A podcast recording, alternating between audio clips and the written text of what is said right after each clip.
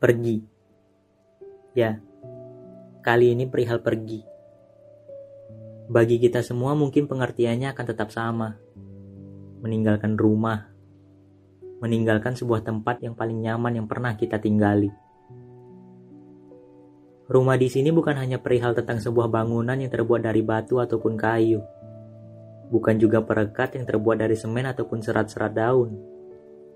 Ia sedikit berbeda tapi kenyamanannya tetap sama. Kerinduannya tetap sama.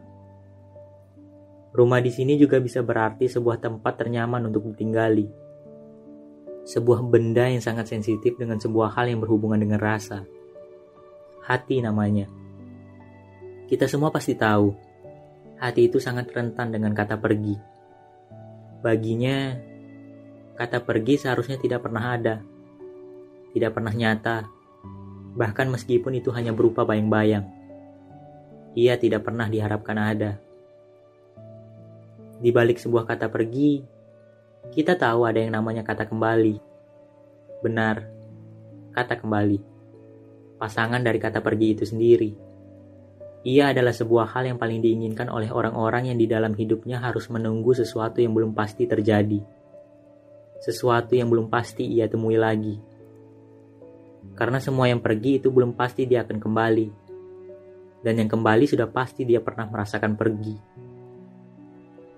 Aku bukan bermaksud memutuskan harapan. Tapi hati mana yang mau memilih kembali jika pilihan pertama yang diterima harus pergi? Kurasa tidak satu orang pun mau menerima hal itu. Aku tahu, jalan cerita setiap orang itu berbeda-beda. Cinta yang mereka punya juga pasti berbeda-beda pula hatinya pun ikut berbeda-beda juga. Beruntung sekali rasanya mereka-mereka yang tidak pernah menemukan kata kembali karena sejak awal tidak pernah menerima kata pergi. Jujur, sebenarnya aku juga menginginkan hal itu untuk kita. Tapi sayangnya udah gak bisa. Kita tidak memiliki sedikit pun harapan untuk sebuah kata kembali. Mau aku ataupun itu kau, tetap sama saja. Ini takdir kita. Ini sudah jalan kita. Untuk saling pergi lalu tidak pernah kembali lagi. Setiap kepergian adalah hal yang tidak pernah bisa diterima untuk alasan apa pun.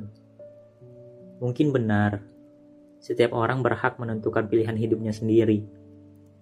Tapi jika harus menyakiti salah satu hati, apakah itu adalah pilihan terbaik?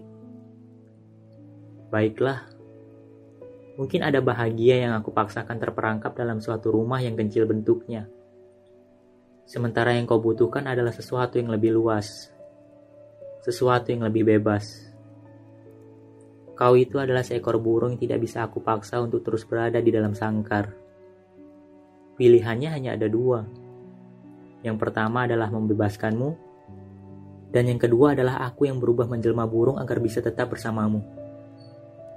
Tapi pertanyaannya, penyihir mana yang bisa merubahku menjadi seperti itu di dunia nyata seperti ini?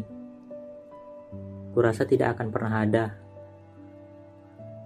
Mencintai itu perihal perbedaan. Tidak mesti sama, namun terkadang kita memang dituntut untuk menjadi sama. Bukan hanya perihal derajat, tapi ini perihal hati itu sendiri yang harus memiliki kesamaan. Jatuh cintaku padamu berdasarkan cinta itu sendiri mengalir seperti air yang rela mengikuti arus ke mana pun aliran membawanya pergi.